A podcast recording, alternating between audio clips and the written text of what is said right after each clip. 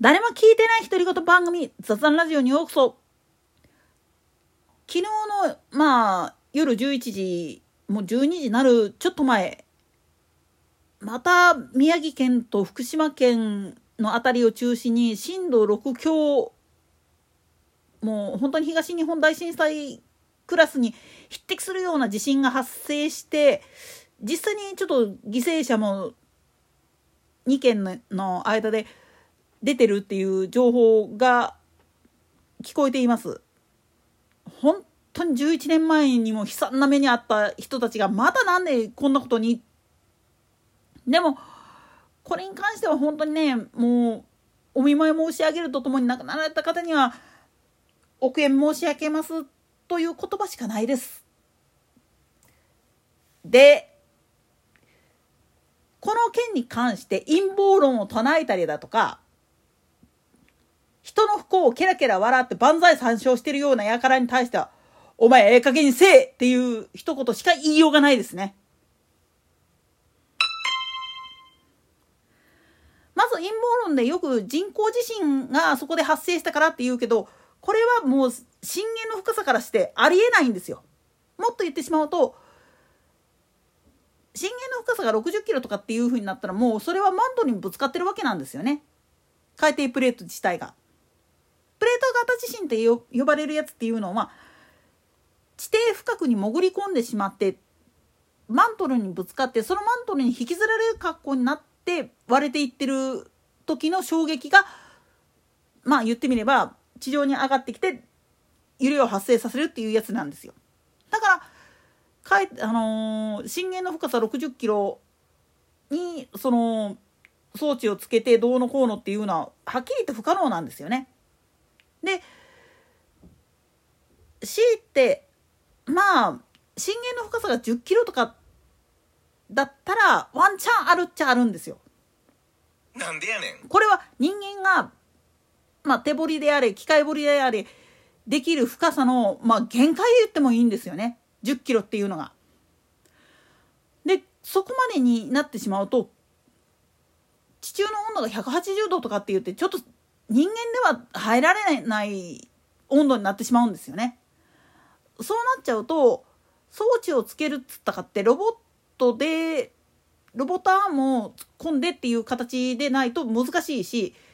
人がやるにしたって行動制限っていうのが出てしまうのはもう目に見えてるわけなんですよね。まあ実際に南アフリカからどっかがそれくらい深いところで作業してるっていう話は聞くんだけれども基本的にはそれよりも下っていうのはとてもじゃないけど暑すぎて近づけないっていうのがセオリーなんですよね基本的に。だからまあせいぜい20キロぐらいまでだったらともかくそれよりも深い30キロよりもさらに深いところっていう風になった時はもうこれはそれを疑うべきではないです。ワンチャンあって震源の深さがさっきも言ったように10キロ未満とかで何らかの爆薬を仕掛けてドンってやってる場合その衝撃波でっていうのはなきにしもあらずなんです。でも今回はそうじゃないっていうことが分かっている以上はその陰謀論を唱えるっていうのはアホな話なんです。プラスこの陰謀論に関してはもう一丁言えてるのは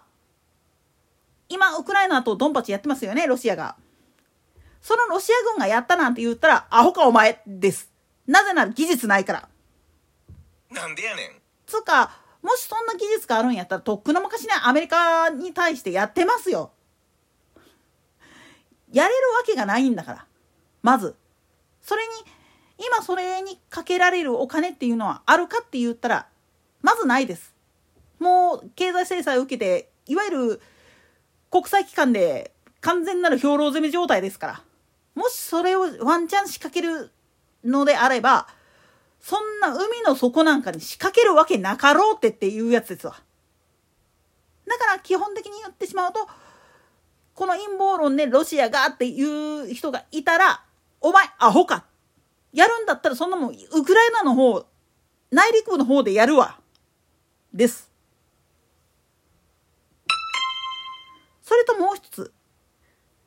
まあいつもの隣国の万歳三唱に関して言ってしまうとそら自分ら安全圏のところにいて何の被害も受けてないようなところで P キャラ言ってる分にはなええやろうけれどももしそれが明日自分の目の前で発生した場合そんなこと言ってられっかっていう話です。我々日本人は今の段階だったらウクライナっていうのは遠い世界の話になっちゃうんです。戦争をやってるって言ったかって。でもこれひょっとすると明日まあどないなるか分からへんけれども隣国ロシア中国朝鮮半島2島だけじゃなくてさまざまな理由で何かが飛んできてそれが発端でっていう形になる可能性っていうのは常にあるんです。この危機意識がない人間ほどまあ言ってみるとこういう悲惨な状態にあってる人をケラケラ笑うんですよね。なぜかっつったら自分に関係ないから。でもそれは違うんですよ。ひょっとすると明日自分がその立場になるかもしれないっていう危機感を持っている人であれば、そんなこと絶対に言わないし、言いたくっても、これ自分も言われるなっていうふうに考え方変えられるはずなんですよ。それができないっていう時点でもう、もはや、それは人間として未熟であると同時にかわいそうな人だっていうふうに言わざるを得ないんですよね。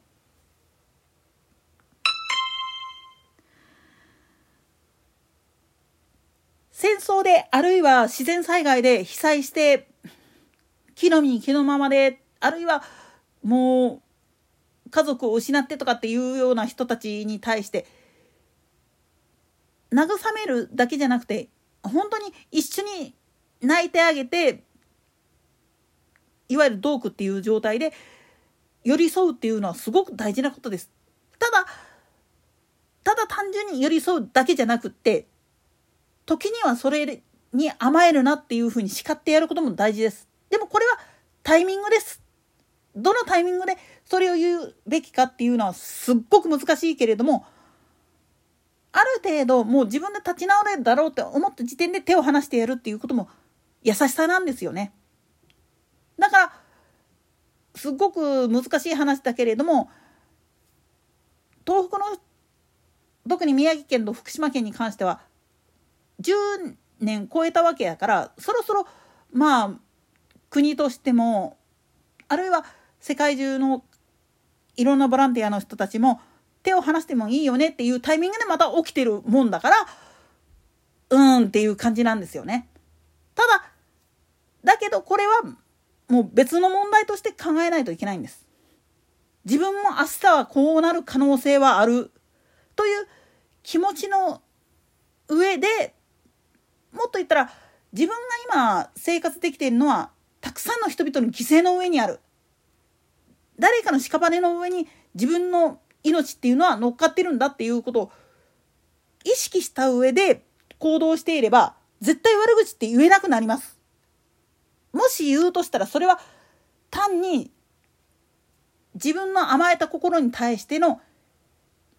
戒めでしかないんですよね。といったところで今回はここまで。それでは次回の更新まで